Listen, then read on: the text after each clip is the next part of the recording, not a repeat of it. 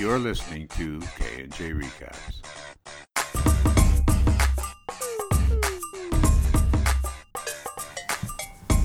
Hey guys, welcome back to K and J recaps uh, for Stranger Things episode seven.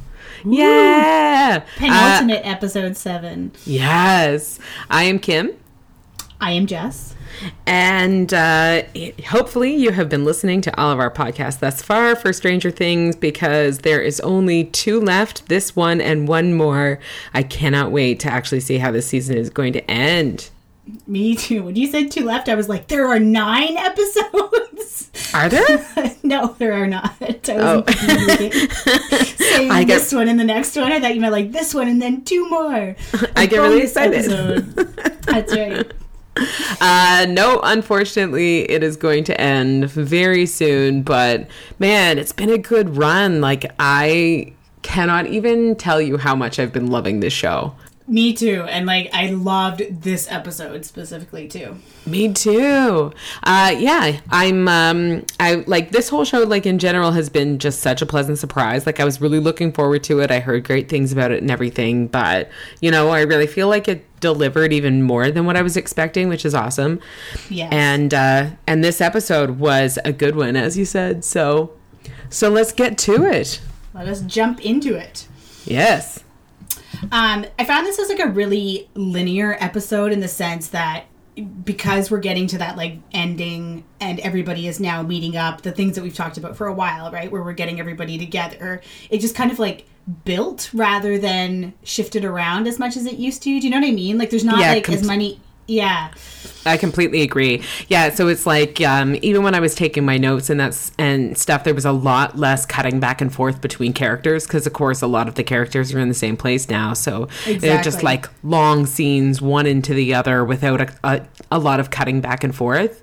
Yeah. Um, but Which is really I, satisfying as a viewer, I found, because I was just like, yes! Like, there were so many, like, totally and then, Cutting and then yeah. there were some really like great tense moments and stuff Mm-hmm. that you know and i um you know i really enjoyed sort of the long build-ups to some of them including like this opening credit scene um i found really like heart pounding Yes, absolutely.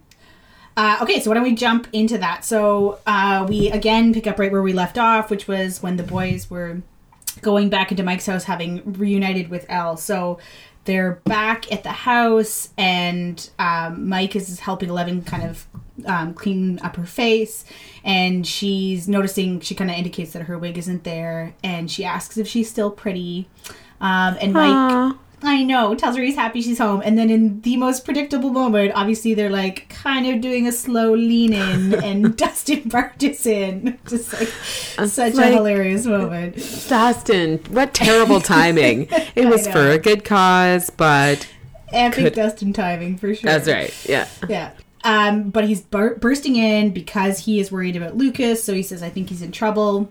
And they can hear Lucas through the radio, but not very well because he's not in range. And we're getting kind of cuts back and forth, but we're seeing Lucas frantically on his bike, and he's trying to yell into his awesome setup, Kim, which you were mentioning last week, how it's like taped to his like handlebars of his Yes. BMX bike. Yeah, I mean, and, And- that really came in useful. I mean, he would it he would not have done as well if it weren't hands free. I feel I agree. It's like an early Bluetooth setup. Like, that's right. in Way fact, to be I ahead of the times, Lucas.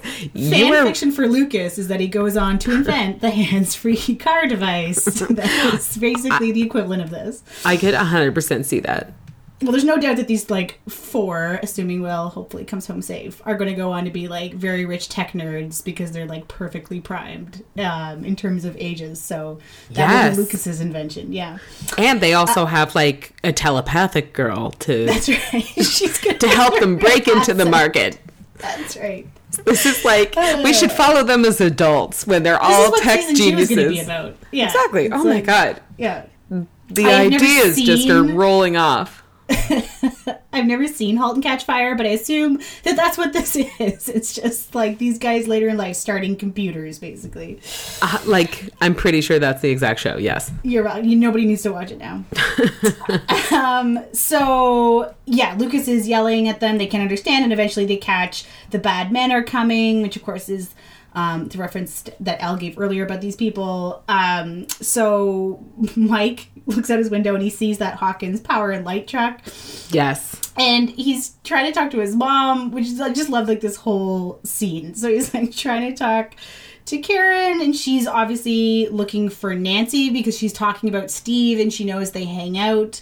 Um, and she's not really paying attention to Mike. He's like yelling at her as to whether they had repairs ordered, and then Dustin sees like 15 more of those vans appear. Yes.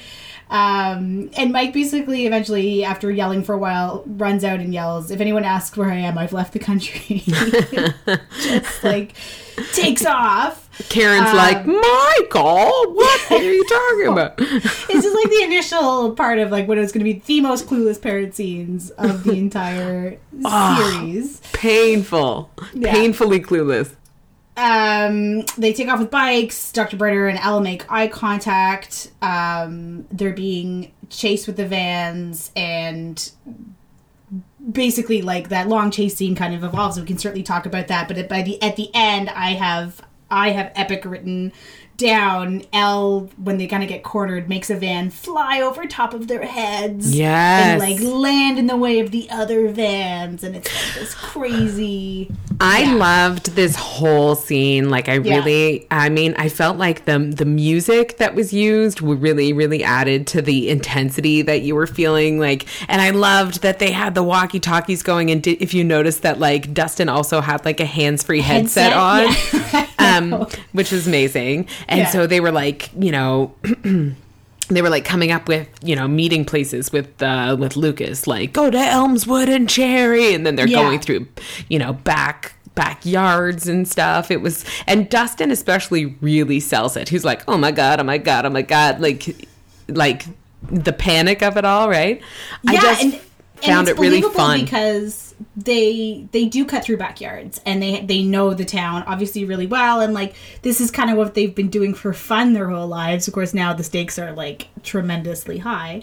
Right. um but yeah you do believe that cutting through someone's backyard you know gets her gets them ahead of these vans um, and that these kids are able to outrun. And i think that's part of it is that these hawkins lab people really underestimate the you know level of sophistication or the abilities of these all of all of them you know Elle Yeah. for sure but then all of the boys as well Agreed. Um, yeah so And the, I feel like the the boys they really kind of showed their um calm under pressure. I mean like so Lucas for instance, I mean they weren't calm, but like Lucas um I like we've talked about before about how what I really appreciate about this show is how quickly they have the characters put two and two together. So Yeah. Lucas sees this fleet of vans all all, you know, heading out at the same time when he's staking out the lab in the last episode and he just knows that they you know, he knows what they're um going after. They know he Right. knows that they're going after 11 and they're going to Mike's house and you know there wasn't anything explicitly stated, right?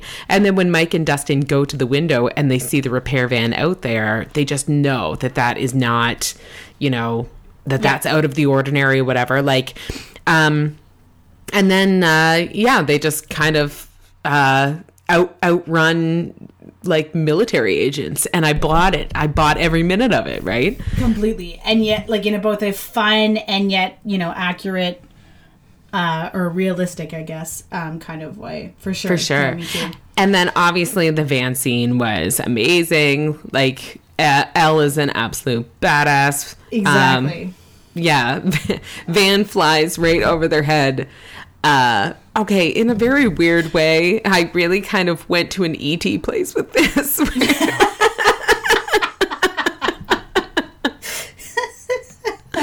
I like kind of see it like by the moon, kind of like. Well, I mean, yes, it was really just like um, I think it was just like the combination of bikes and then something flying. Um, Yeah, but you know, there's one we haven't mentioned. When we, we've mentioned some other inspirational pieces, but there's like some decent ET inspiration here too. oh, for Um, sure, right? Yeah. And we haven't really talked about that because I can absolutely see that. I mean, the, just the creepy like suit guys too, right? Like that's another. Yeah, hundred percent the Yeah. suit guys, and it. I really thought of ET um, in retrospect, though I didn't really think of it at the time when it was like you know, um, Mike showing Eleven like the TV and the easy chair and whatever. It was like all Yeah, of the mundane things that kind of like, you know, make up his world. I kind of like thought about E.T. as this like fish out of water, you know, this like creature completely, um, you know, uninformed about the mundane things in everyday right. life. Yeah. Yeah. Um, and then we have this great scene. I got a little like I am I am an emotional TV watcher because I got a little teary eyed in this scene too when Lucas and Eleven finally make amends. Totally. It's a really great it's really well done how they they have them do it for sure. Yeah. So um so in that part they finally like they finally outrun the vans now that Eleven has flipped one over to block the path of the the like caravan following them. And so they go back to the, that like junkyard where um Lucas and Mike fought in an earlier episode and they finally like get off their bikes and um Dustin is like Oh, did you see what she did to that van? That was and like Lucas chimes in and says, Awesome. That was awesome. And just, you know, like really tells Eleven that everything that he had said about her being a traitor, that he was wrong about everything, and he apologizes to her. So, like, what do you think it was that made Lucas, you know, made made Lucas have a change of heart about Eleven?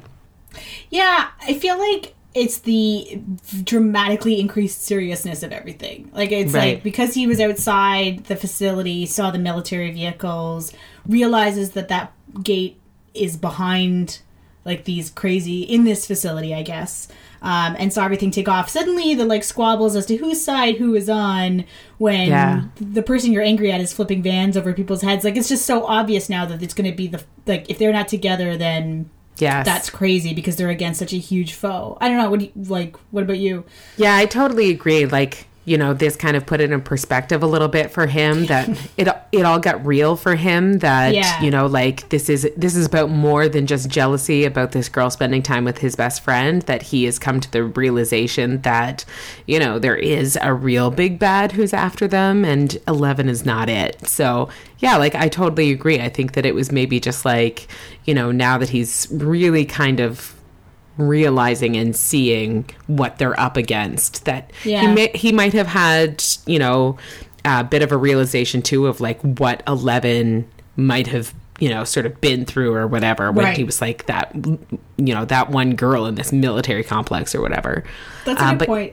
that Yeah. was really great to see And and, I then think too, like they they um, it's funny because we, we've talked about this. You know how um, Hopper knows of it from the side of of this this conspiracy theory with the energy lab, but he doesn't know about the monster. And the boys have really been dealing with it from the monster perspective. Yeah. So this is really their eyes opening to how governmental and conspiracy theory ish like the other side of it is and Right. not only do they have to battle this like scary monster but now they've got authority figures that they have to like evade and you know and i think that you know really gets through especially to dustin who seems to have not sorry dustin lucas who seems to have some familiarity with like military like if Yes. you know we referenced that earlier so it's like if you're up against that then you know you're in real trouble too Yeah, I don't know. Yeah, I, I totally agree, and I like I really think that maybe for for Lucas and not just for him, but for all of them. Where whereas you know, like when they were able to put it in Dungeons and Dragons terms, it kind of Right. felt felt probably almost like an adventure.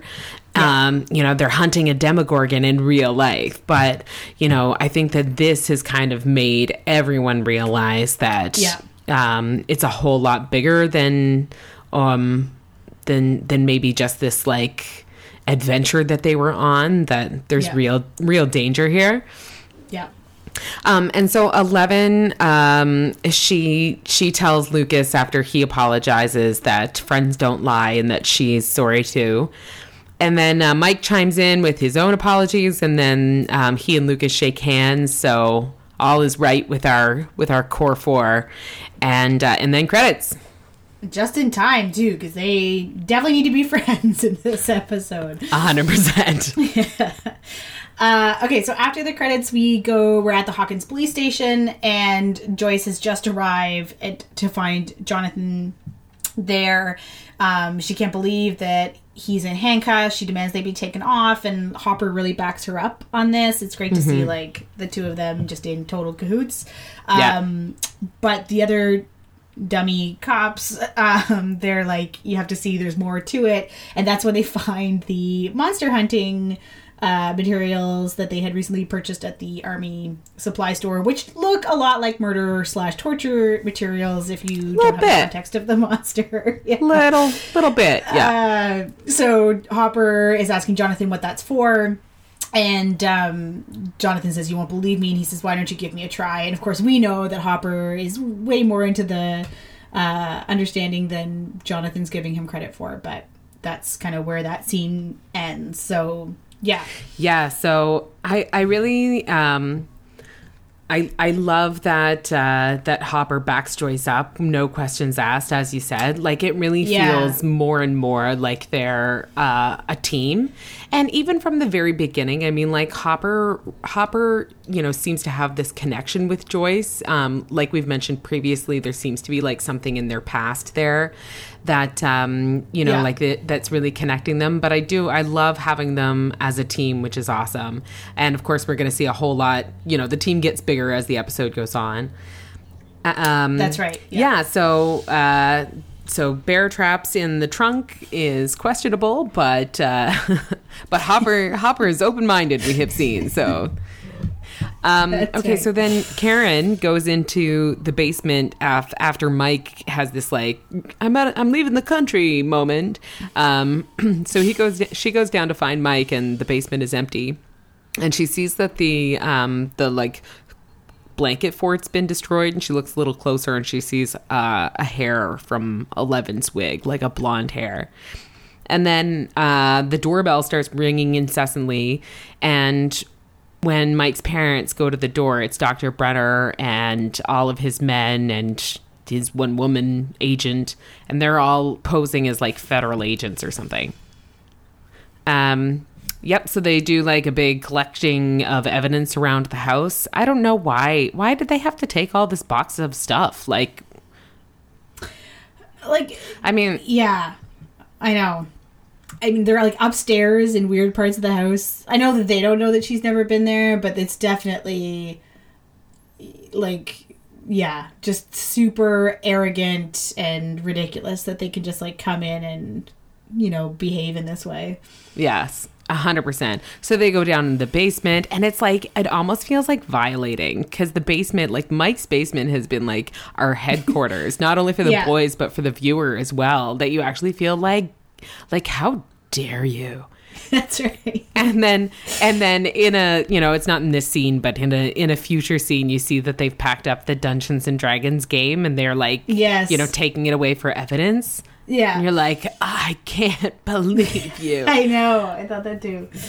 Um, so they're searching the house and they're questioning Mike's parents, and they tell Mike's parents that you know Mike's been hiding a girl. And uh, what's Mike's dad's name? Do we know? I don't think we know. Like, I, yeah. Um, yeah. So Mike's dad, especially, is just like Mike with a girl. I don't think so. Oh, these parents. I know. He's like, if Mike were hiding a girl, we'd know about it, wouldn't we? And I like when he says, "Wouldn't we?" Yeah. Like there's kind of like a beat, and he's like, "We would know, right?" Right, like, dear. No, you wouldn't because you know nothing about your nothing. family. And honestly, like the only reason why Karen p- hesitates at all is because she just found this blonde wig hair. It's not because That's right. she is any more observant, really. I mean, That's she is more involved, obviously, than Mike's dad, but um, you know, it's not like it's not like she's noticed Eleven either. So like, so Karen starts losing it and then and uh, the the female agent tag teams out for Dr. Brenner, who is like at height level creepiness. I mean, Agreed. he gives them this like weird speech about you know your son's in real danger and we are gonna help him but we need you to trust us whatever. And i guess like saying those words i'm like okay well that seems like a reasonable thing for someone posing as a federal agent to say. And yet he said it in this like such a weird creepy intensive way that it just gives you the wiggins Well, and I like so I thought because he says to her, "Do you trust me?" and he waits for a response. Yeah. and I just like that's so atypical. You know, you would never pose the question like that. It would be like, "You really need to trust us. We know what we're doing." Um, but like to actually like, "Do you trust me?" Wait for that response, which I think is like a you know psychology thing to like get her to acknowledge that she trusts him out loud and then he like is trying to like build upon that um but yeah he's absolutely like of course it doesn't fully work because we see in a bit that she's like ah that guy's creepy but like um yeah it's just his manner of dealing with it it's very similar you know to how he's like it's like he's used to like talking Eleven into things, and she is a young, impressionable girl who's never been to anything. It's like it's not going to work on these parents, or at least it's not going to work as well. Yeah, That's what I was just gonna say. It's like I feel like he was talking to them as if he was talking to like a child, of like Yeah. one of one of his test test subjects who he has to Yeah. like, you know, coax into doing things in this like weird, creepy, soothing voice way. Yeah. I don't know. as a guy who like preys on people who have um you know it would seem like who are kind of on the outskirts of society or have drug problems or who are on or regular takers of LSD you know what I mean like he's always worked worked with like marginalized seeming people that's how he's able to take such great advantage of them without it becoming a huge thing um and then yeah so he's using that same kind of thing but it's like this is Right. too established Yeah. but of course it works perfectly well with Mr. Wheeler Yeah.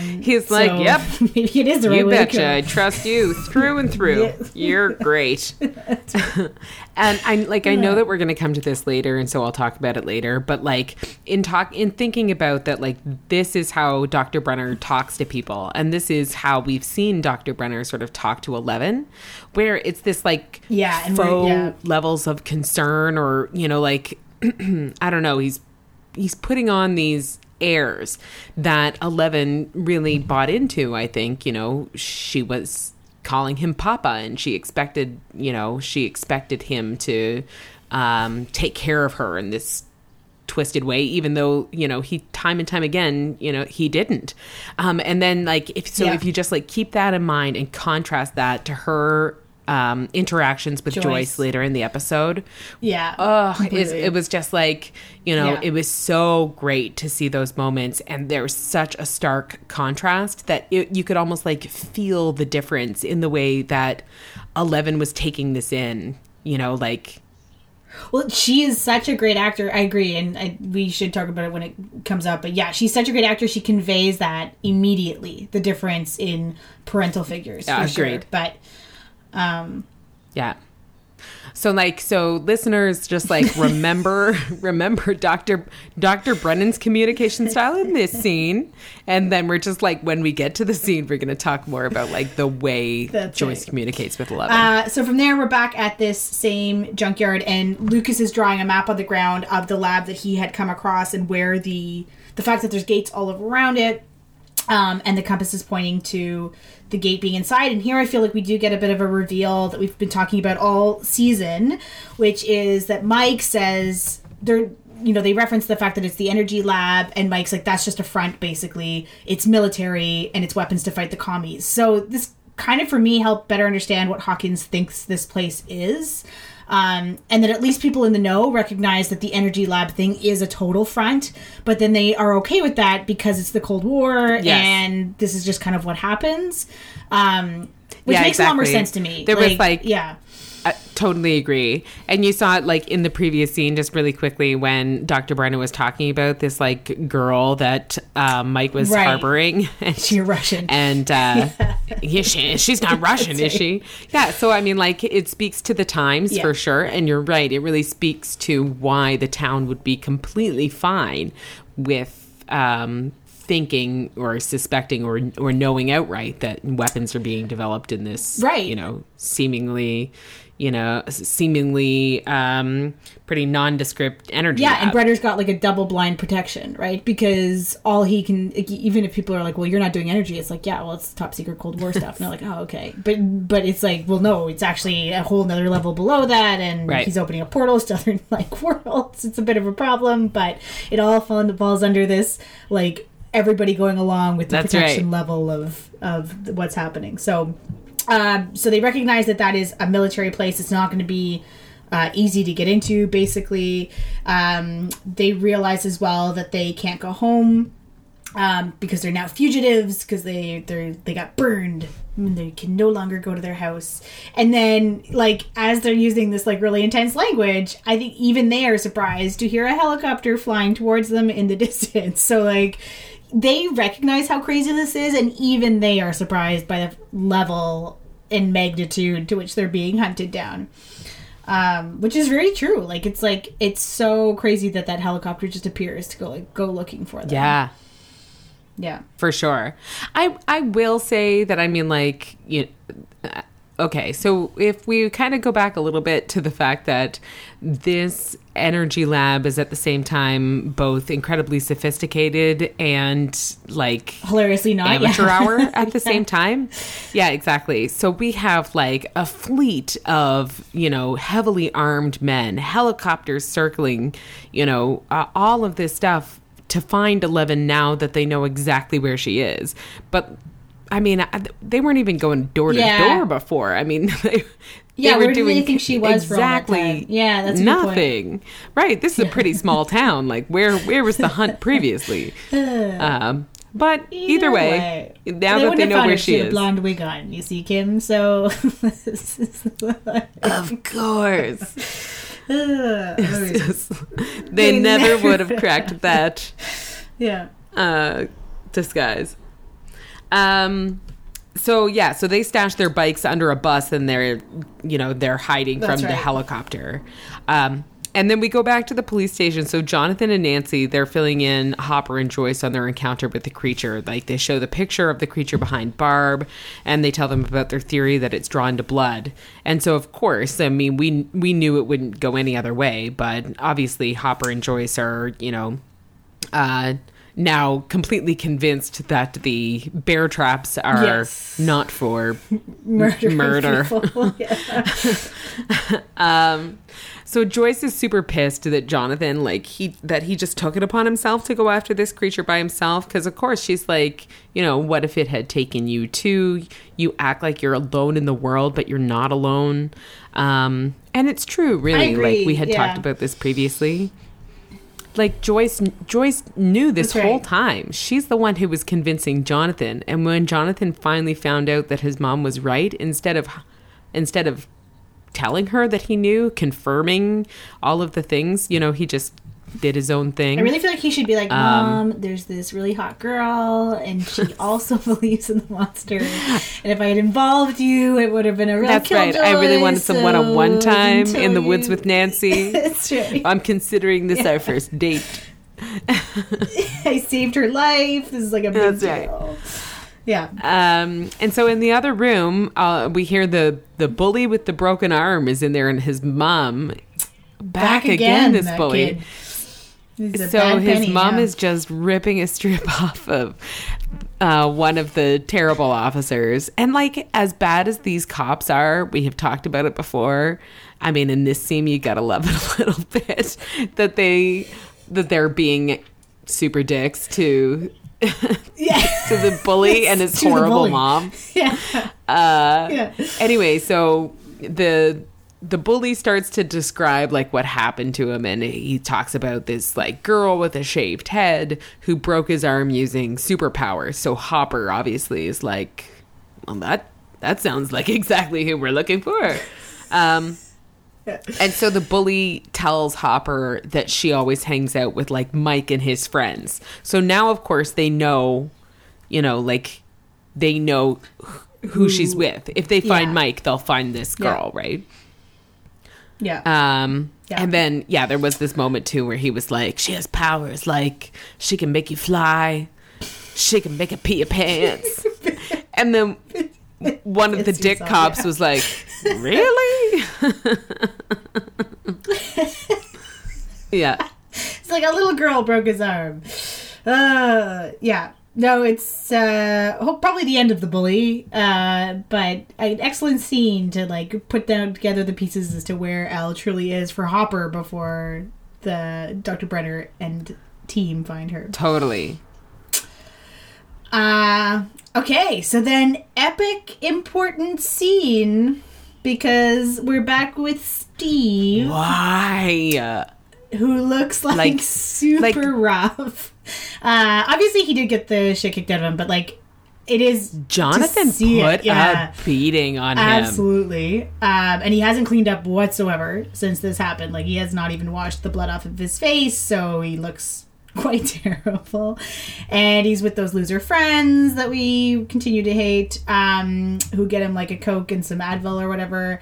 And then um, the friends like start bad mouthing Jonathan and like all kinds of stuff and how he's really going to get it next. And then Carol jokes about him screwing Nancy, and then Steve just like Lost it. just snaps. Yes. Yeah. And he tells her to stop and that they're both assholes. Thank you, Steve. We uh, agree with you. yes. Um, and that he basically indicates that it was their graffiti and he was complicit, but not actually the graffiti-er Right. um, which I think is you know important. And Steve didn't stop him, but he should have, and he stands up for Nancy, and he basically says that they don't like her because she's not miserable like them. And yeah, stands up with like, and then gets into a shoving match with his buddy, and instead of getting in a fight with his buddy, which is probably a good choice, he just drives away super super fast in his fancy BMW. But I was Yeah. impressed with the scene of Steve. Okay, like so here's my thing. Like I'm glad that Steve is kind of seeing the error to his dickish ways. Yes. And that he is having a change of heart and he's telling his friends that they're assholes because they are. So this is good development for Steve. Um but I just don't know like why do we care? What is Right. the point of Steve? Right. I mean, o- other than um, him being the antagonist to Jonathan, him being like essentially a plot device in the early episodes in order for Nancy to choose Jonathan instead of him. Yeah. I just, I guess I don't know what the continued relevance of Steve is. Like, why do we care still? Yeah, I think that's a great point because when I certainly when I first saw, it, I was like, ugh, like this Mm-hmm. is annoying. Although I did like the couple of scenes he gets here. I did like For sure. um I don't know. I guess the part that I liked about this was that you know, this is an incredibly small town with like these like I think Carol and boyfriend and Steve represent the majority points of view in this life. You know what I mean? Um versus like Jonathan and um, Nancy. And I feel like it's just like it's him kind of being having his eyes open and while I hope at the end that it's Jonathan and Nancy together that like Steve is like kind of recognized that it's through his own short-sightedness and small-mindedness that he kind of did this. I don't know. I'm hoping for character growth there where he becomes better, but I hear what you're saying for sure.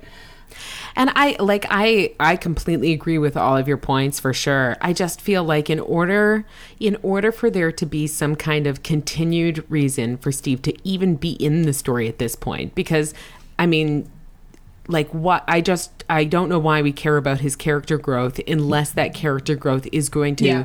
bring him to Do you think like serve some relevance in the story. So, you know, like if I don't know, like I'm just throwing stuff out there, but like, you know, uh, if he shows up at the last moment somewhere, yeah, maybe he saved somebody. Yes, yeah, like he saved somebody. Yeah. You know, he has chosen Jonathan. to abandon his dickish friends. Yeah. You think he'll save Jonathan? I don't know. I don't But, like would, would make more sense than Nancy to me because like now he has to like fully act out that he is a better person and do the right thing with maybe somebody he doesn't necessarily like. I don't know that I. I don't know that I see it with Jonathan. I would say I would see it with Barb. Yeah, but Barb Barb is in trouble. Okay, but I have theories. I like that you're really holding on. I'm holding. I'm. I refuse to accept I really think Barb's not alive Okay. anymore. like, I like, but I would love to hear this. Okay, well, anyways. Steve is going to So we Barb. will. So we will see see what happens with Steve, but Although, like, hopefully there's some confronted with Barb's body plastered in like monster goo with like a slug coming out of her mouth. On. like, Okay. No, no, she lives. Okay, but you know what? We're gonna come. We're gonna come back to that theory. Okay, we will discuss that at that point. But yeah, we are to come to Barb. I will not let Barb go. Okay. Okay, so at Mike's place, the lab agents they're still oh collecting Oh evidence. The Dungeons and Dragons game gets put put in the trunk of a car. Assholes. Um, I know. That's a great shot though. Like of just I it's like a close up of the box and you're like, I know. "What?" And then um, Nancy Yeah. and Hopper, so they're watching from a distance. Uh, so of course they know now that Eleven is with Mike. So they uh, head to Mike's place and are looking through binoculars and see all of these agents. So Nancy really wants to go home. She's concerned about her family and she's concerned about Mike. But um, Hopper says she can't. Like she can't. They can't afford to let these lab agents know that Nancy's mixed up in, all of it. And um, he points to the helicopter flying overhead and says, you know, they obviously haven't found Mike yet. So um, Hopper asks Nancy where Mike might have gone, like a place that his parents don't know about. And she doesn't know. But Jonathan uh, comes up with the idea of getting Will's walkie talkie. To um, communicate with Yes. the boys, so they go back to Joyce's place to um, to get the walkie-talkie, and there's this like amazing little moment when um, Nancy comes in and just like takes in the alphabet on the wall and the Christmas lights everywhere, everywhere, and she's just like, "Whoa!" And like the hole in the wall. like I mean her house just looks like such a disaster at this point. Yeah. Yeah. Like, whoa. It's it is a wreck. It is an absolute wreck. Um, yeah. So uh, so good on you, Jonathan. Good thinking. Yeah, and I love that. Like again, I mean, I totally get why, but it, it it's you know Hopper immediately knows not to mess around here. Like there's no going in. Like that house is dead to him now. Like he won't even let Nancy go see her parents because this is just like you now have to stay as far away from it as possible, and like not going to notify adults that their kids are safe at the risk of like setting the chain of events off further. Like it's just the seriousness level at which it's being taken by, you know, a key adult character is just really awesome. Yeah. Agreed. To me. Yes. Yeah. Um, so then we're back on the bus where the boys are hiding from the helicopter and they hear Nancy's voice coming through the radio. And I really like this because they have to really kind of debate back and forth um, as to whether this is a trap or not. And I think, you know, they're really right to be that suspicious. And um, you mentioned Lando Calrissian for us Star Wars fans out there, obviously, like being forced into trapping your own friends. Um, and then the chief tries, and I, the only thing I felt here was that the attempts could have been a little bit more like Yeah. overt about how they recognize these. They should be treating them suspiciously. Like I really felt like, and maybe they're worried that it's being listened to. Who who do you um, mean? Which it is an open radio. Like who? Well, like both Nancy and Hopper. Right, okay. Like I feel like they're like, we want to protect you. You just have to pick up. I want them to be like, we recognize that there is a helicopter over your head, and there are like people posing as like fake people or something. I don't know. Just I wanted a little bit more of a reference, but obviously they get the point because Mike responds, so it all ends just fine. But yeah, they're right to be suspicious for sure. Yep, for sure. Um, so I definitely had to, even though I have seen Star Wars many a time, I still had to Google Lando Calrissian Yummy. just to remind myself of. I know um, it has been a long time since I have seen Star Wars, but um, I've seen it. I just didn't remember. But like you know, props to Stranger Things. I feel because like I think that there's lots of other you know shows or movies or whatever out there where they Yes. spoon feed. No, You know, yeah, it's and like this is just they'll a drop name. a reference. Yeah. yeah, good point. Yeah, they the, like drop a reference and then they'll explicitly explain Yeah. that reference. Um, and uh, you know, I was kind of even though I had to Google it to remind myself, I was still like, you know, Absolutely. No, good that's for a really you. point. And I'm sure you know what, for every like one that I'm catching, there's like ten that I'm not because I like was not I was not these guys' age in the 80s. I am definitely a child of the 80s. but Yes, I wasn't quite as same. old. So it's you know, it is both my culture and not my culture this decade. So um yeah. Um, so then we're back with Steve. Um, but Your favorite. it's, he's he's better, better Steve. That's right. Um, New and improved. Yeah, so he, that's right. He goes back to the movie theater where the graffiti um, was written about Nancy, and there's a worker like already up there cleaning off the graffiti, and he offers to help. Um, so uh, just another really quick.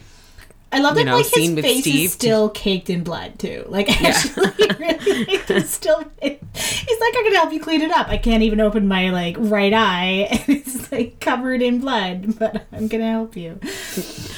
So like why why do you think that Steve had such this such a sudden change of Yeah, heart? I don't know. It does feel like not fully developed. Um other than like he literally had it beaten into him, Right. which is probably not a good lesson to take away.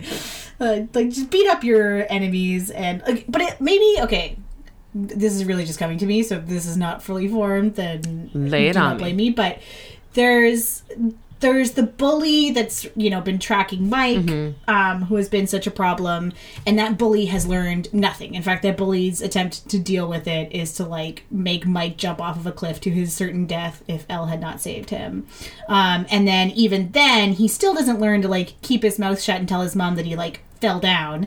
Instead, they're going to the cops about this like little girl to try and get her in trouble when he obviously has not told the story to his mom as to like why is his arm broken? Oh, because he Yeah. tried to kill a kid, basically. I'm sure he left that Um, part out. So there's like, that's right. There's that bully, um, Yeah. and then there's like Steve, who kind of represents an older style of bully, which is like Right. different than the one that you deal with when you're like a kid. And um, but his friends are bullies, right? And it's like this. So if the in the younger bully, it just brings about the behavior even worse. You're seeing the parallel thing with Steve, but you're actually seeing him like develop and you know improve and recognize faults instead. And because you keep seeing both those characters continue to show up, it's like to parallel against each other. I don't know. That's not like fully formed beyond it being more character development, but like maybe the other bully is a bit of a foil. I guess is my point. Yeah, no, like I could definitely see that. I de- I really kind of see, you know, like the grown-up version of uh, Mike's bully is Steve's friend. You know, like who is like Yeah, no remorse Yeah. and no consideration whatever. And then I guess I feel like I don't know, I um like I, like Steve is like the like the Freddie Prinze Jr. of bullies. Do you know what I mean? Where it's like I don't know, I don't know what I'm saying. Yeah. Um so it's like ah, I don't know. So like, you know, you make a bet at the beginning of the movie that you're going to like go out with the weird girl or whatever and then he has this change That's of right, heart and and, realizes yeah. the error of his ways and Spoiler alert for she's all that. Let's throw a little 90s in this you 80s haven't party. Classic 1999 film starring Okay, like- Freddie Prinze Jr. with the spikiest so true. hair But ever. like, aren't there aren't there others? Aren't there like all kinds of these like high school, t- like rom com things? Yes, um, yes, Yeah. Anyway, I don't know. My so I guess yes. it was just like I don't know why he Yeah. had this sudden change of heart, but I think that you're probably right. Like he was just like, you know, through the course of it, seeing. I don't know. He's like growing. But yeah, it's a good point as to like why does it matter? Creator of Stranger Things, we don't understand Steve. I think that's But until point. he saves Barb, and then we will have seen why. I really want us to get to this point. Okay, let's go. Um, Uh, so we're at the Wheelers, and this is where we see that great um, piece from Mike's dad because at, now the agents have left, and Karen references, as we kind of heard already said, that um, you know Dr. Brenner gives her the creeps, and the dad is like, "They're the government, and they're on our side." it's like so. That's right. We should do as they say. We should trust them because they're our government And then, they're like, on our side. Karen says something really reasonable, which is like, well, maybe Nancy is involved too, because like she also can't be found. And uh, the dad again is like, Nancy would never be with Mike. That's crazy. And yeah, I just these people are hilarious, and I really think it just serves a really great foil in this case against Joyce, who is like, I absolutely one thousand percent believe you, and why are you doing things without me because I should be involved? These guys would never, ever in a million years remotely believe anything that is No. happening here. Nah, there's no chance. Uh, so we're back at the bus, and Dustin's starting to get super anxious about how long they've been waiting. Um, and there was like this little thing where Lucas was like, "Why would the chief set us up? The chief would never set us up. Nancy might, but not the chief." and then Mike had this look like, "Really, dude?" Uh, so just just a little throwaway there. Um, Yeah. So cars approach, but it's not Hopper. Um, it is agents who are searching the area, and like just as they're about to find the kids in the bus, he gets taken out from behind by Hopper. And then there's like, um, I loved it when they were like, you know, fighting noises off off screen, and then Hopper has you know like now taken out all four agents. yeah. And he's like, "Come on, let's go."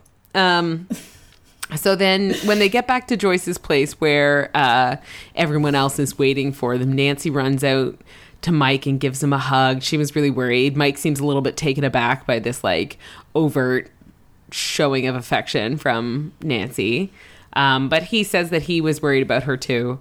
And then she sees Eleven wearing her dress. and little throwaway is that my dress and Yeah. uh end of Yes, it is. yes it is You missed your wig too earlier. that's right That's right. Um. So now we've got the whole group together, which is really awesome. the first time ever That's right. Everybody, and this is like from here on, it just again like it's like everybody's doing things and like solving things and like trying to figure things out. i and know Together, so and so i i love this too okay like um without jumping too far ahead but like okay so i love just in this initial scene that that you're about to take us through i love that the boys um they have so much information to Agreed. share they have figured out so much stuff it's like you know these are you know not just kids to be dismissed they are real integral members of this team who probably know more about you know the whys of this stuff That's than right. You know than than the adults do and whatever anyway it was great Yeah. So what? Well, let's jump into that one. So it is. It's Mike doing the uh, drawing of the acrobat and the flea. The same explanation that Mr. Clark had given earlier, talking about the upside down and the gate and how they found the gate. Um, and then Hopper, there's this kind of moment where he says, "Is the gate underground and near a large water tank?"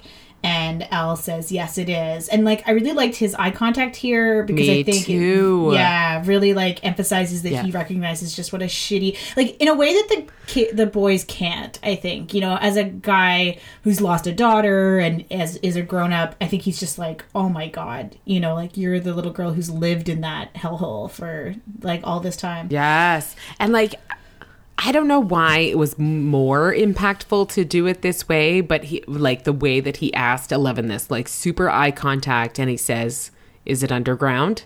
And Yeah. she says, Yes.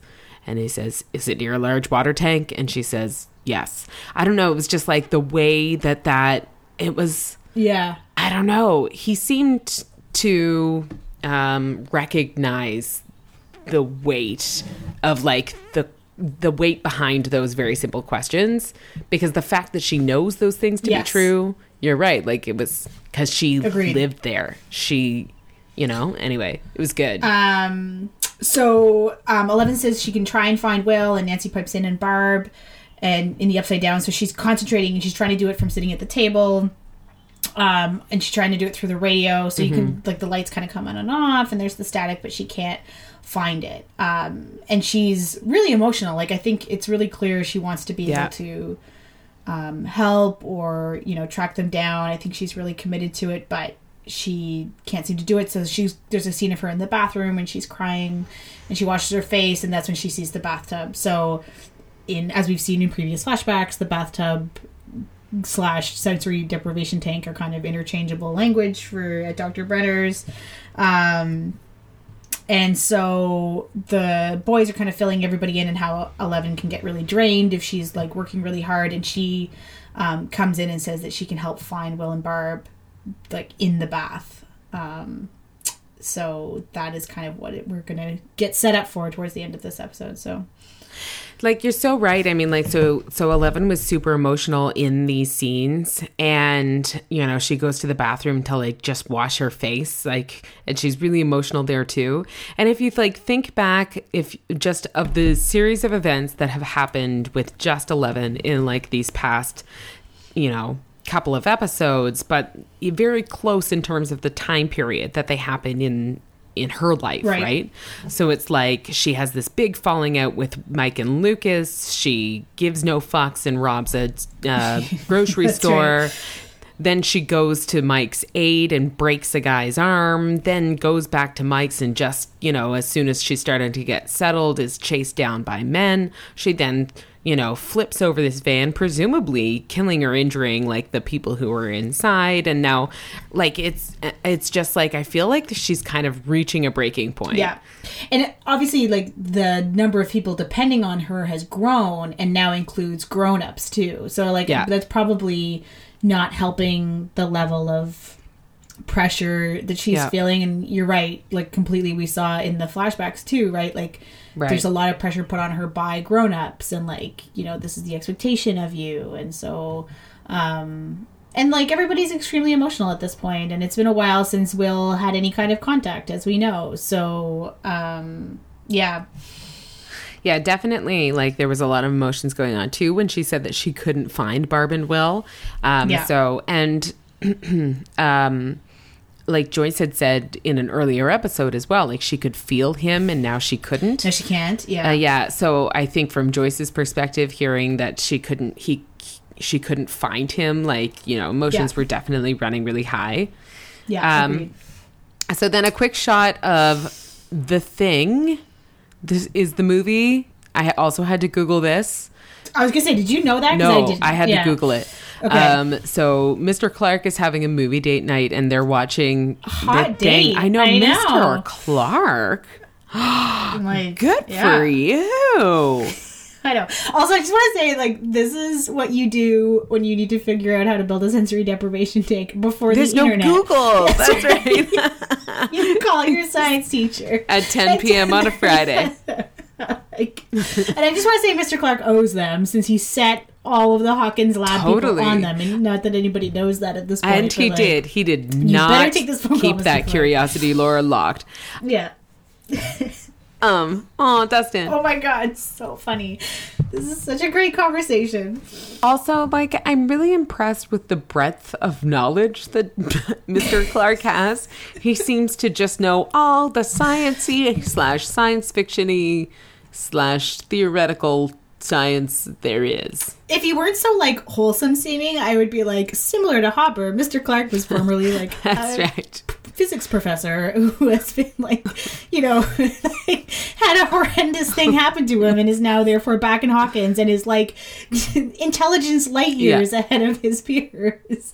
Because you're right, he's like. I mean, obviously, he's a kind of a nerdy guy who's interested in a lot of things, but he knows so many things. He knows the exact number of pounds of salt that you need to make a sensory deprivation chamber. That is very specific knowledge.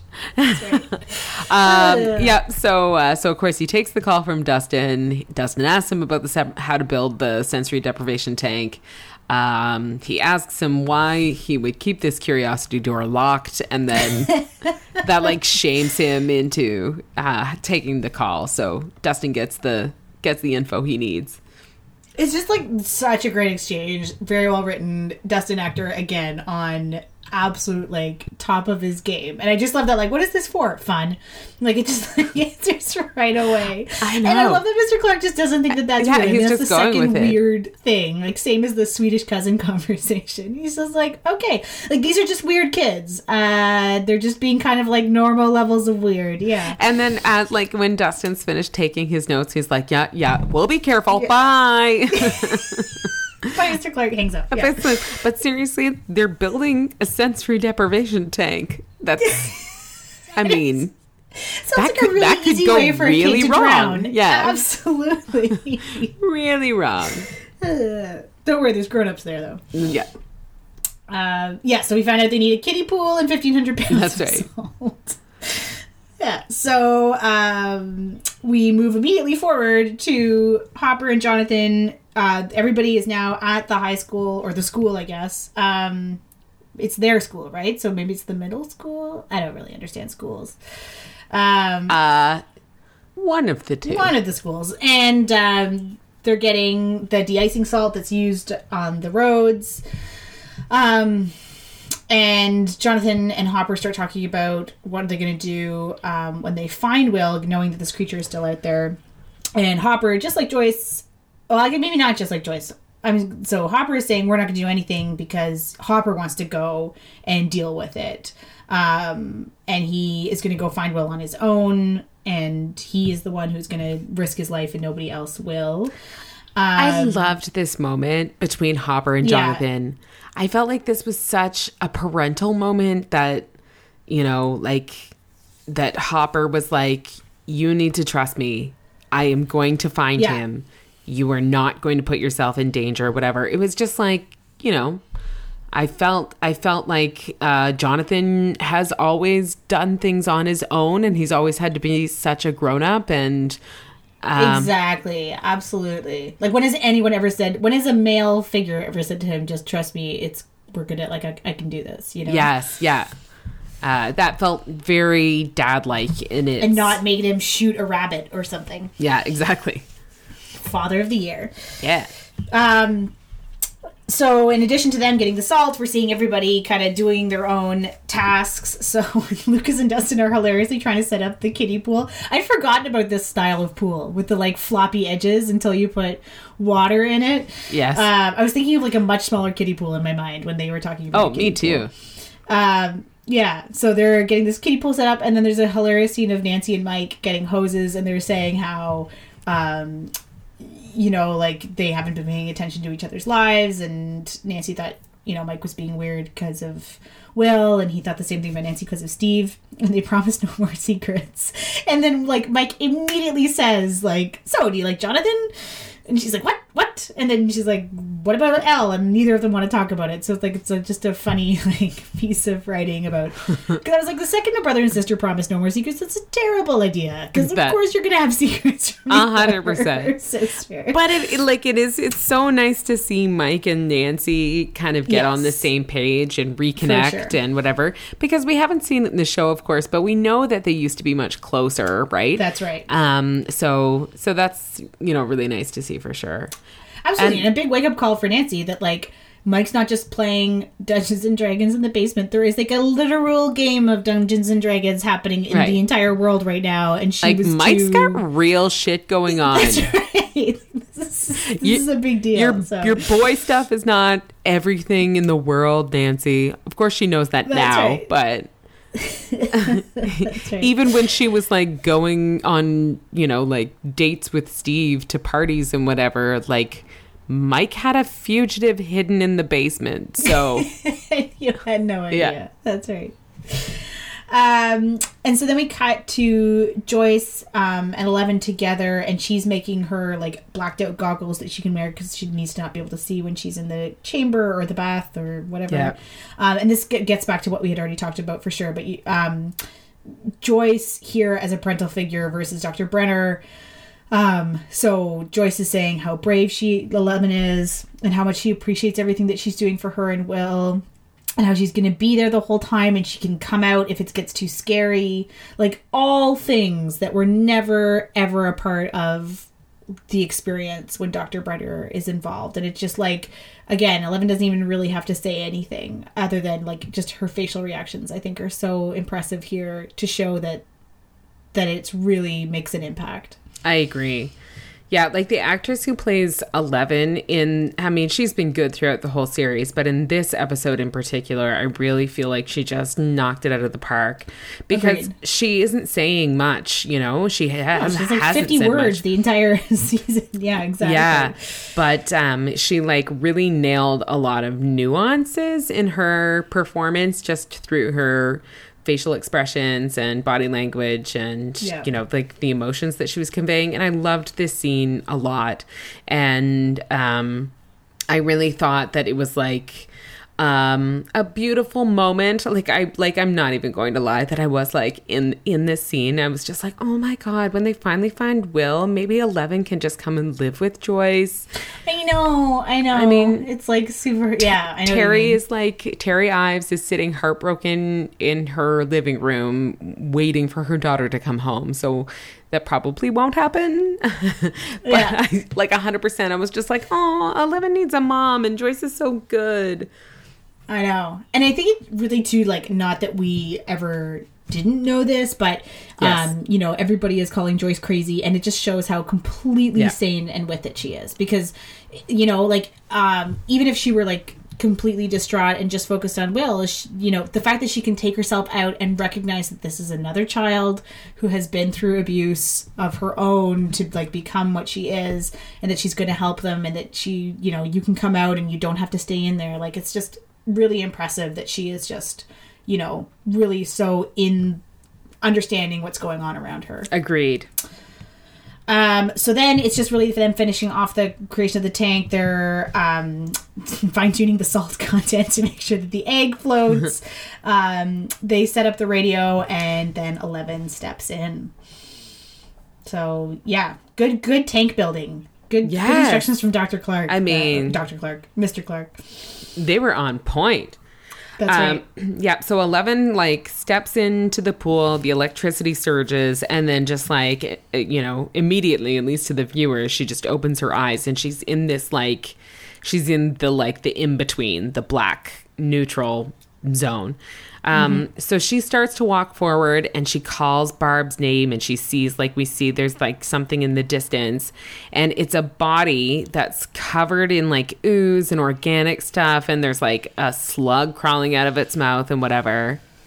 And then Nancy asks, Is Barb okay? And Eleven is like super traumatized. Um, she just starts screaming, Gone, gone, over and over again. And she paces. Um, so, like, 100% this is a dead body. But is it Barb's dead body? Okay, so that's the the theory is that this is somebody else. Okay, well, you know what? I, I even like fully admit and recognize that this is far fetched because I actually like paused. I paused this and went back several times to look at this body, and it does really look a lot like Barb. I mean, it is definitely in a rough state for sure. Like it's Wait Yeah. for it. okay. What e, whatever happened to those missing hunters?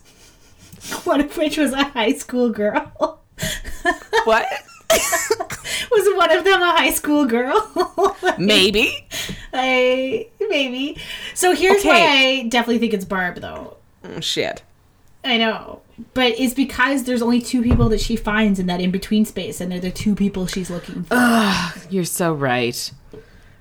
Like it's we know there's other people missing. I agree with you, but it's not like she suddenly she's surrounded by like six people. It's like she's able to immediately narrow in. Damn it. Okay, I really wanted Barb to live. I just I know, wanted to. I know. I really Barb lost the lottery on where she transferred into the other world because I think that pool, empty pool, is not a good spot to be trapped with the monster thing. There is no hiding. Okay, that's totally Yeah. fair. Okay, so where are those hunters? R.I.P. Barb. This is R.I.P. Oh, Barb, R.I.P. oh, I think the hunters are dead too. No, you're, I mean, maybe. That's my thought. Maybe they're alive. Maybe they'll walk out. But like, I feel like Okay, so here's my question. Why introduce the missing hunters if they're not going to come back at okay. So I still am not convinced that the deer was hit by a car. okay.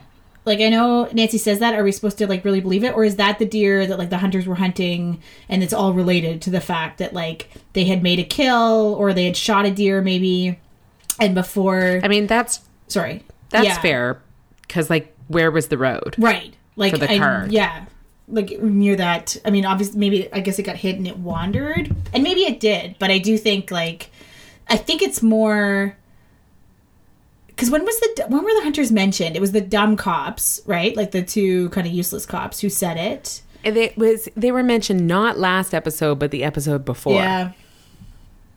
I don't know. What do you think? I do you think they're still alive? I don't know. I mean, like, I don't know. I just think why why bring them up if they're not going to be in the story? But I do think it emphasizes that this thing is out there, like making other kills, and like while we're we're focusing on two of them because they're related to like our main characters, that like this thing is posing a danger and continuing to like feed on people, which Right. is an issue. That could 100% be it. Like I mean, I I am probably getting over caught up in like everything means something. And maybe this is really just to illustrate the fact that um Hopper Hopper when he heard the area that they went missing. Right. It was uh yeah. You know, it was just an True. emphasis. Okay, well, I mean, I really knew that it was a long shot, and your point about El looking specifically for Barb and that's what she was finding really is hard to contest. But I wanted I I wanted to leave that door open just a tiny little crack for Barb to come running out of the woods next episode. Well, and Kim, that door is definitely still there, listeners. listeners. And I am super sad that it would be Barb, but I well, it'll be interesting to Like see it, what that body really did look a lot like Barb. But I was I was like, could that be sort of a middle aged man? I don't know.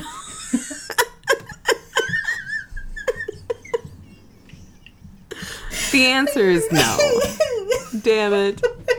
Okay, R.I.P. Barb. Um, okay, so then um, Joyce starts comforting. So Eleven is like she's freaking out and she's screaming like "Gone, gone!" She's you know she's Yes. pacing in the in this like in between zone, and Joyce comforts her in the pool, and she can hear Joyce's voice in this like far away, echoey way in this in between state, and. uh uh, this this actually made me just a little bit teary eyed when when Joyce is comforting her, and then it's like echoing echoing to her in this place where she's Eleven is so terrified. And it's like, how hard would this have been to do, Dr. Brenner? Asked, asked Doctor. Like, I just, it's like so simple, and yet it like completely calms her down. I was surprised they could touch, like, because she's also holding her hands, like, Yes, um, but yeah, without bringing her out of it. You mean? yeah, yeah, Yeah. But regardless, she obviously is like incredibly co- like it changes her completely. Um, and rather than like forcing her in there through fear, which was obviously Dr. Brenner's tactic, Yeah. which is like, you know, you're going to stay in there and letting her suffer through those incredibly scary moments. It's actually like, hey, it's okay. We're you're still in the pool. We're still here. This is happening. You know, I don't know. It just like a little bit of care and love is like so more effect, much more effective. than- Agreed. Like I thought that it was just you know like uh, I don't know. It like that hit me like it was so touching and and even Yeah. more so it was more impactful in the way that she was hearing it where it was like I don't know this yes this like through, yeah. disembodied voice that Yeah. was just like it was surrounding her on all sides and um yeah it was great. Ah, love Joyce. Um so once she calms down, uh, Eleven then focuses her attention on Will, and she sees his fort, Castle Byers, um, and enters that to find Will like pale and shivering and n- not looking good. Um, so she delivers a message to Will from Joyce that she's coming for him, and he says that he, to hurry, and Joyce can hear it through the radio. Um, so Joyce says, you know, stay where you are. We're coming for you. And then, um, as Eleven is telling Will to hold on, he like just sort of vanishes, and the fort vanishes in the same way that like the Russian guy vanished before when her concentration was broken. But I, I don't, Yeah. I didn't notice like anything specific that would have broken her concentration on this one. Like, why, why did it disappear? Do you think? I know, and like I, I thought the monster was coming um, at that point, but that's doesn't seem to be what happened at that point. Me too. Um, although maybe it was, but but like yeah, No. it didn't. I don't know. I don't know either. Like, is it just like, is it that conversing with someone in that like world is takes so much that like if it even just breaks a little bit, um, I don't know. And then and then she suddenly like plunges into the water and but Yes. so okay, I wonder though. Okay, so I know I'm skipping a scene here, but jumping ahead to the final scene, um I guess maybe I'm skipping a couple, but the final scene where we see Will at the very end and he's still in he's still in the upside down, and he's still in the fort. He's essentially exactly where Eleven left him. So, is it possible maybe that what happened in that scene where the fort is blown apart by the monster happens at the same moment that Eleven is conversing with Will or like very shortly after. Yeah, maybe very shortly after. I mean, I think it's he's not having. We don't see him have the conversation from his perspective only, so because he's singing to himself. But maybe it is like right after. Maybe it is that the monster is starting to approach, Yeah. and that means that she can't stay kind of latched on in that world because that's what we saw it happen before. But yeah, Yeah, I I don't really have any. Uh, yeah, I didn't know if maybe I missed something in the watching, but yeah, I didn't really pick anything up.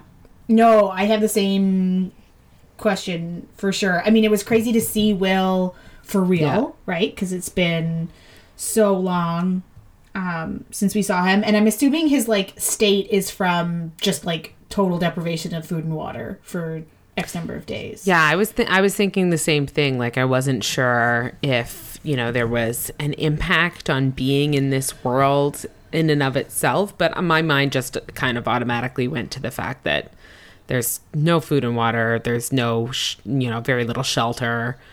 Um, yeah, it seems cold. yeah. like it's well, and even if it isn't, it's November and he's in like very little clothing Yeah. and not inside. He's outdoors. Yeah.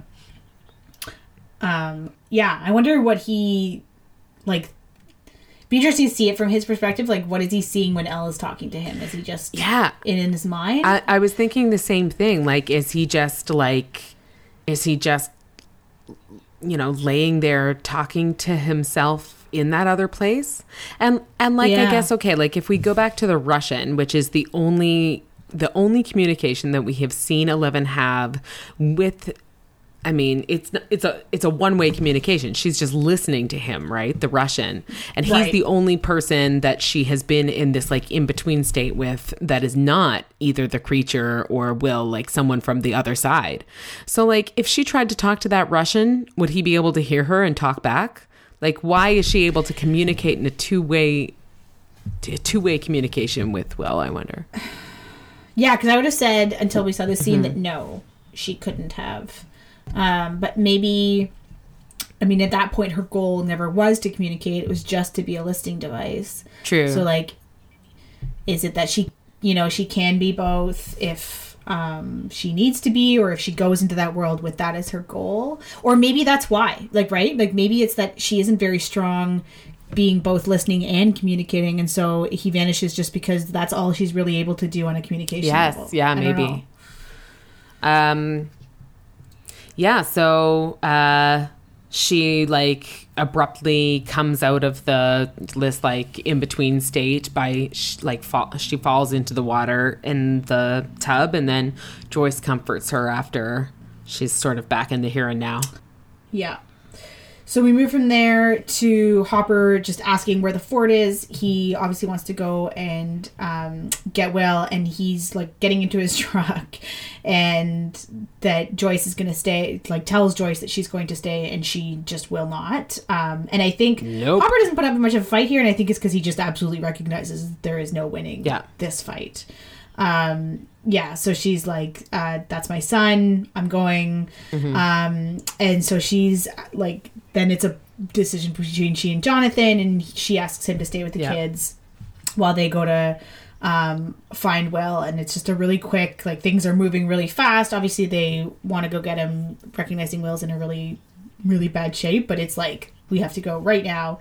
Um, and so Jonathan and Nancy are together, and that's when she really says that um, she wants to go finish what they started. That they um, wanted, she wants to go kill the monster. That they need to go back and get their supplies.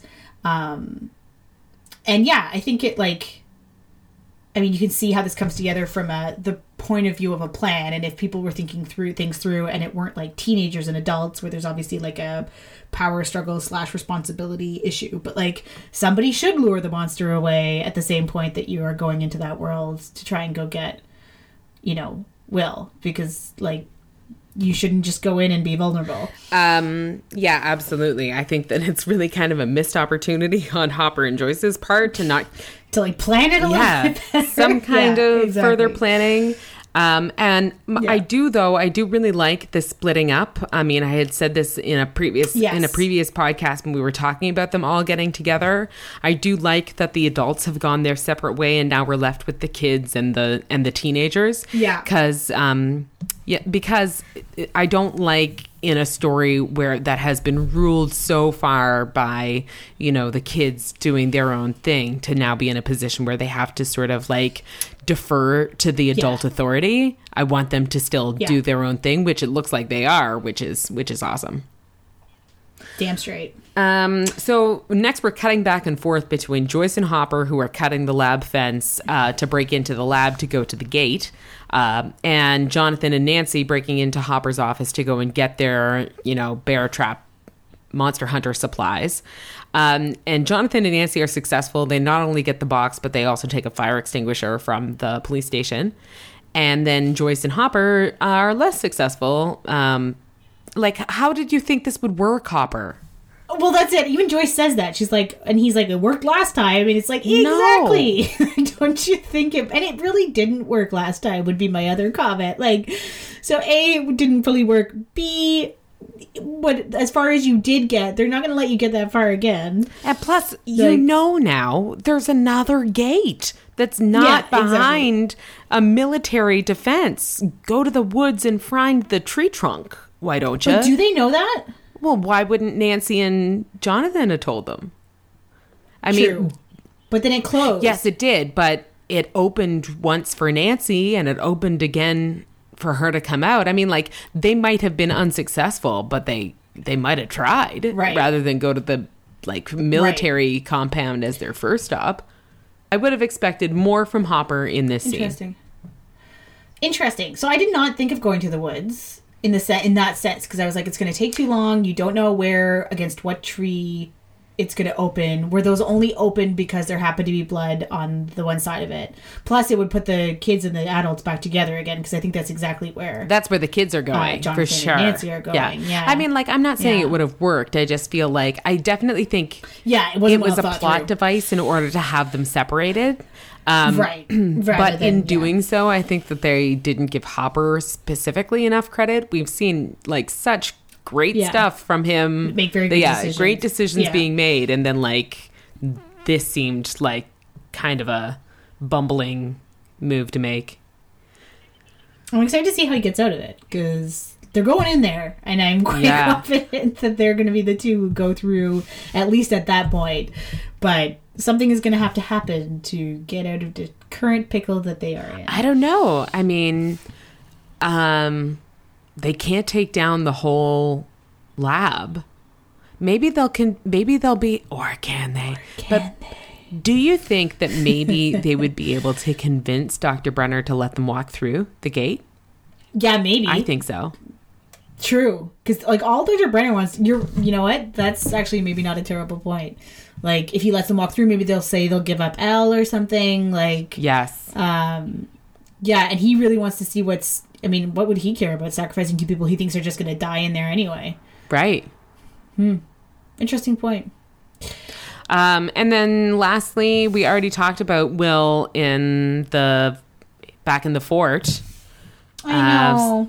Yeah, and then like he's pale and shivering, and then you know, monster has arrived, and it like roars this like giant growl and blows away the side of his um of his fort, and then credits with no music. I know. Creepy, creepy credits. Creepy. Like, yeah. And there was some like swampy like There was noises. definitely noises. Yeah. Yeah, exactly. Um, I'm always like scrambling at this point to like turn it off before the next I episode know. starts playing. but I was like, it's always so freaky when like shows that normally do credited music, like then they don't. Like there's a couple, I think episodes of Mad Men that did it. I mean, there's a lot, but yeah, it's just like whoa, so impactful.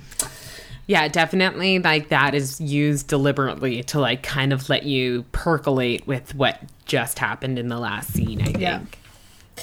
Um, yeah, so not a good scene for Will to end on, I think, because everybody still seems a little far away from where he is at the moment. But is there any doubt in your mind that Will is going to come back alive? No.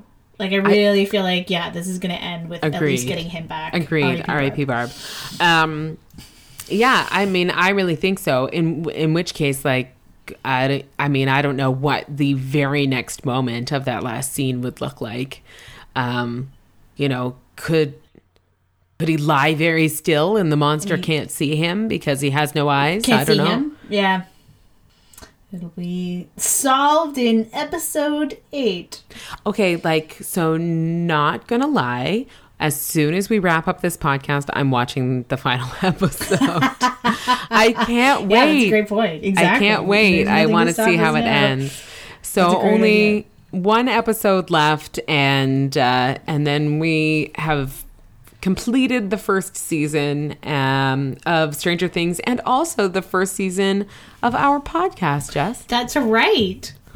Ah, All of our learning curves. Yeah, what a great uh, Netflix sure. option this has been to do it with because it has not been the fastest watching of the Stranger Things, but it's definitely been in depth. And therefore, yeah. Yeah, I should like maybe I should like we did it question mark because Mission where we're sitting right now Yeah. maybe. Uh, so still some things to work out, but I feel like uh, As we are saying these things, We're on our way. the episodes are all in a folder on our desktop and are not, not a single one has on seen the the light of day. That's right. So if you have downloaded and listened to this, they've all appeared at the same time. Oh my god! If, if anyone decides to binge listen, I don't know if anyone would, but if anyone is binge listening to these, I feel like the wild swings in our audio quality, um, slash Yeah. editing slash, um, I mean, even just uh, like in our first podcast where. I, I mean, I at least felt like I was talking really formally, like like I was giving a speech to an audience. Uh, but now I'm definitely feeling more comfortable. So thanks for sticking with us, people. That's right. It has definitely been a learning curve. Uh, but I think, I mean, who would not stick around for the theories alone? Like, if you, what, like 20 minutes in, I think we introduced the theory that Kim thought that Barb could still be alive. That clearly kept you listening until like an hour I'm sorry to podcast. disappoint everyone with, with that particular I really one. thought it could have happened. Okay, well, there is still hope. There's one episode left, and I swear to God, Jess, if I get off That's this right. podcast and watch this last episode and Barb is alive, I am going to spoil the shit out of that for you. I'm gonna, I'm gonna Yeah, I'm text gonna go message you and be like. I was right. Okay, we uh, we'll see if I was right when we come back next time. That's right. Episode 8. Okay, thanks, everybody. guys. Bye. Bye.